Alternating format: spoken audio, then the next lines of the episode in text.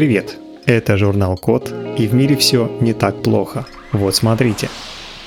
Разработали систему 3D-печати стелек, которые могут анализировать походку человека.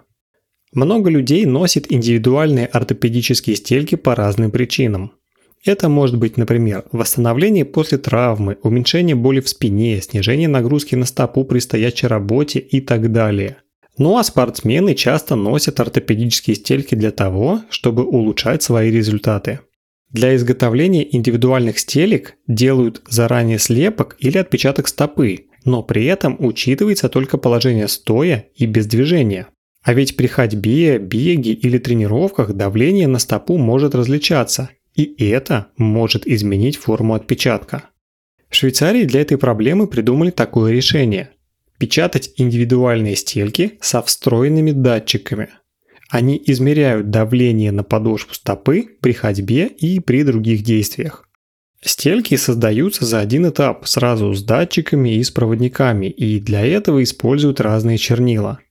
Основу стельки печатают, например, из смеси наночастиц силикона и целлюлозы, проводники из чернил с серебром, датчики из чернил с сажей, а сверху всего этого наносят защитный слой силикона. В итоге датчики на стельке расположены именно там, где есть наибольшее давление на стопу. Они состоят из пьезоэлементов, которые преобразуют механическое давление в электрические сигналы. Датчики реагируют на движение человека в обуви со стельками, и эти данные записываются во внутреннюю память. Затем, по анализу данных можно легко определить, какие датчики реагировали и насколько сильным было давление на них. Пока что для считывания данных со стельки нужно ее подключить к компьютеру по кабелю, но в будущем планируют сделать беспроводную передачу. С помощью таких стелек можно будет проверять корректность терапии, замерять результаты тренировок и, в принципе, получать более полные данные о давлении на подошву человека.